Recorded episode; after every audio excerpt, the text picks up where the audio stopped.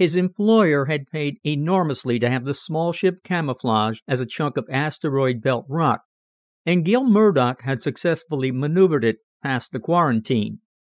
Now it lay snugly melted into the ice, and if above them enough water had boiled into space to leave a scar, that was nothing unique on Ganymede's battered surface. In any case, the Terran patrols weren't likely to come in close. Murdock applied heat forward and moved the ship gingerly ahead. "What are you doing now?" Waverill demanded. Murdock glanced at the blind man. "Trying to find a clear spot, sir, so I can see into the place." "What for? Why don't you just contact them?" "Just being careful, sir. After all, we don't know much about them." Murdock kept the annoyance out of his voice. He had his own reasons for wanting a preliminary look at the place though the aliens had undoubtedly picked them up thousands of miles out and knew exactly where they were now. Something solid, possibly a rock embedded in the ice, bumped along the hull. Murdock stopped the ship, then moved on more slowly. The view screens brightened. He stopped the drive, then turned off the heat forward. Water, milky with vapor bubbles, swirled around them, gradually clearing. In a few minutes it froze solid again, and he could see. They were not more than ten feet from the clear area carved out of the ice.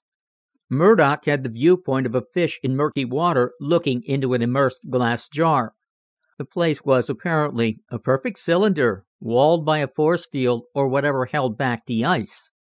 He could see the dark translucency of the opposite wall about fifty yards away and extending down eighty or ninety feet from the surface.